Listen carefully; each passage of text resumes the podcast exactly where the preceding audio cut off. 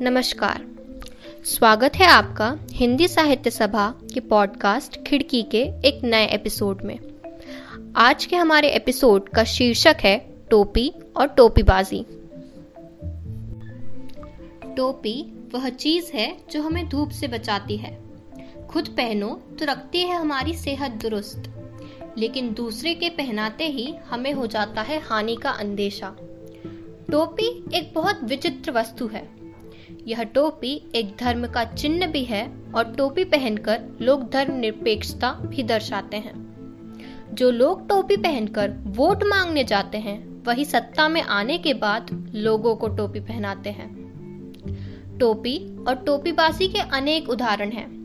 कभी दुकानदार ग्राहक को टोपी पहनाता है तो कभी विज्ञापन दर्शकों को।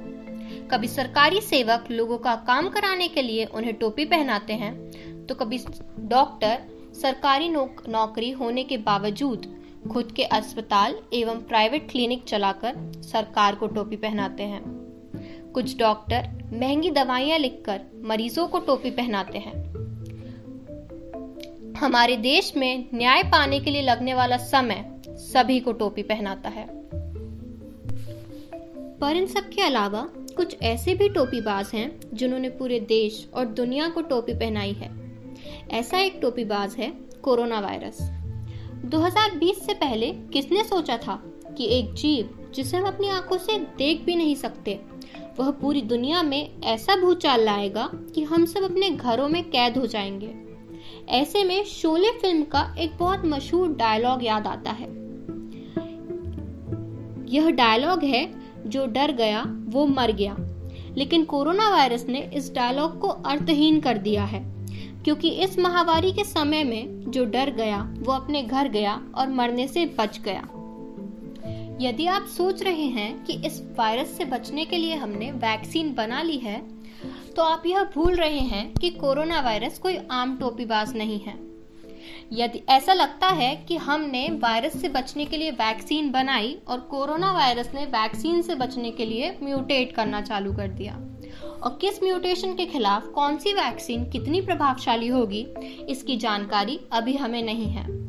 साउथ अफ्रीका में जो वेरिएंट फैला हुआ है, उसके खिलाफ एस्ट्राजेनेका वैक्सीन इतनी प्रभावशाली नहीं है। इसी के कारण उनके टीकाकरण कार्यक्रम में भी देरी हो रही है। इसलिए हमें यह समझना होगा कि दो गज दूरी, मास्क है ज़रूरी। कोरोना वायरस ने सबसे बड़ी टोपी तो दुनिया की अर्थव्यवस्था को पहनाई है। उससे बचने के लिए लगे लॉकडाउन के कारण कई लोगों के रोज़गार छिन गए। कौन भूल सकता है उन मजदूरों की पीड़ा जो साधन न होने के कारण पैदल ही अपने गाँव की ओर निकल गए, क्योंकि शहरों में उनका रोज़गार छिन गया था। आइए अब बात की जाए डिजिटल टोपी की। इस डिजिटलाइजेशन के जमाने में जब सब ऑनलाइन हो रहा है तो बताइए भला, टोपीबाजी कैसे पीछे रह जाए? भारत को डिजिटल बनाते बनाते अब टोपी पहनाने का काम भी डिजिटल हो चला है। डिजिटल टोपी कभी धोखाधड़ी कर पैसे हड़पने के रूप में सामने आती है तो कई बार भले लोगों की इज़्ज़त पर वार करते हुए। सूत्रों की माने तो भारत के 2019 के चौथे त्रिमास, यानी फोर्थ क्वार्टर में करीब चार करोड़ सात लाख सत्तावन हज़ार साइबर अपराध दर्ज हुए।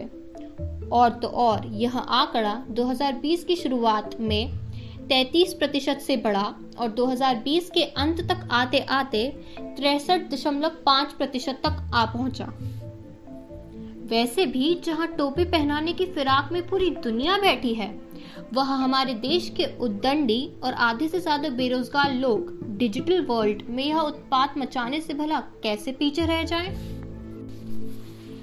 टोपीबाजी की दावेदारी की बात चले और मीडिया दलों की टोपीबाजी की बात न हो, यह तो हो नहीं सकता। अब देश में बढ़ती बेरोजगारी का स्तर ओजोन परत की ऊंचाई पार क्यों न कर दे? पर हमें क्या फ़र्क पड़ता है? ज़रूरी है तो बस दीपिका का गहना और कटरीना का लहंगा। अब बात फार्म बिल जैसे महत्वपूर्ण विषय की हो या रेप जैसे घृणास्पद अपराध की? जनाब मुद्दों के उपायों पर बात हो न हो, मुद्दों को रबड़ की तरह खींचकर धर्म के धागों में ज़रूर लपेट दिया जाता है। मीडिया का काम है जानकारी देना, ना कि तथ्यों की हेर फेर कर किसी एक विचारधारा को थोपना। डिबेट के नाम पर अर्नब जी का चिल्लाना और पात्रा जी का बिना सिर पैर का मज़ाक करना टोपीबाजी ही तो है। डिबेट में विवाद यानी कंट्रोवर्सी उत्पन्न करने के लिए अतिवादी लोगों को बुलाया जाता है, न कि विशेषज्ञों को। और संवेदनशील मुद्दों को टीआरपी बढ़ाने के एक स्रोत से बढ़कर कुछ नहीं समझा जाता।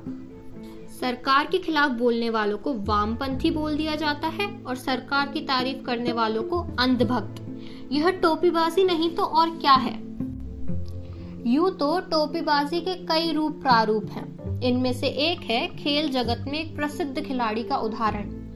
जनाब ने आईपीएल के पूरे एक सीज़न में एक भी चह नहीं लगाया और ना ही एक अर्धशतक बनाया।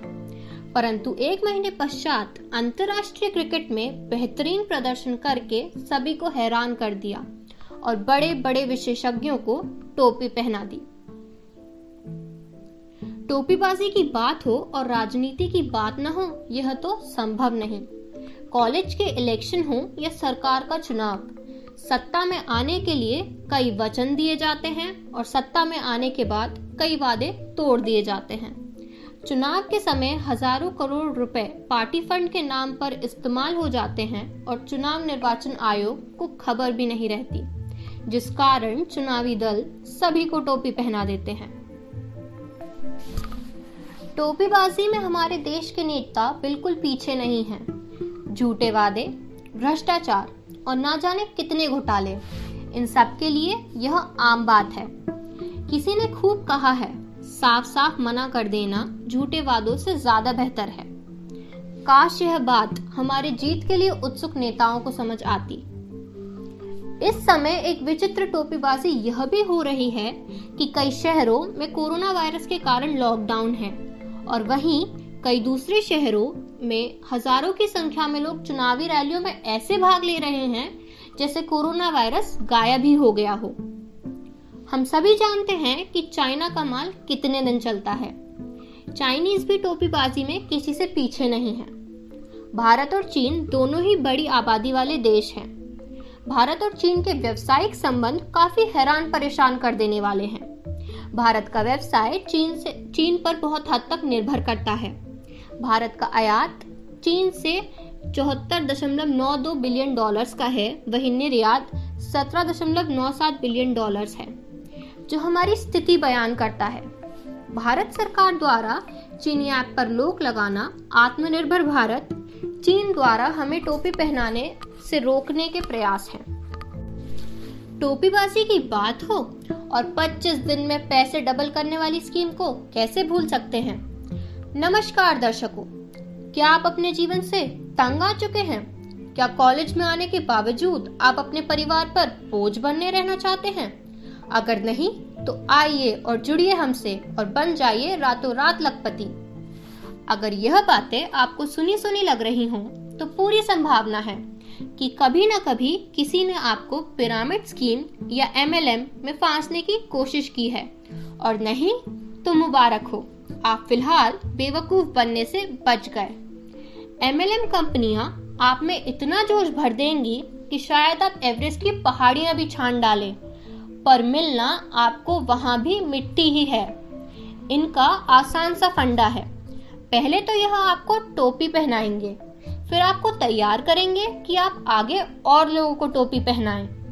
फ़ायदा ऊपर के स्तर पर बैठे सिर्फ़ एक प्रतिशत लोगों का है। पर लपेटे में अनगिनत लोग आ जाते हैं। फ्यूचर मेकर सुनने में काफ़ी सही मालूम पड़ती है। लेकिन इस कंपनी ने 2019 में 6000 करोड़ का फ्रॉड किया है। एस जैसी कंपनियाँ एमएलएन की आव में पिरामिड स्कीम का उपाय कर आपको ही काम देंगी और ऊपर से आपसे ही पैसे लेकर आपको ही टोपी पहना देंगी। ऐसे में बस आप यही कर सकते हैं, सावधान रहिए, सुरक्षित रहिए और ऐसे लोगों को पैसे न दीजिए।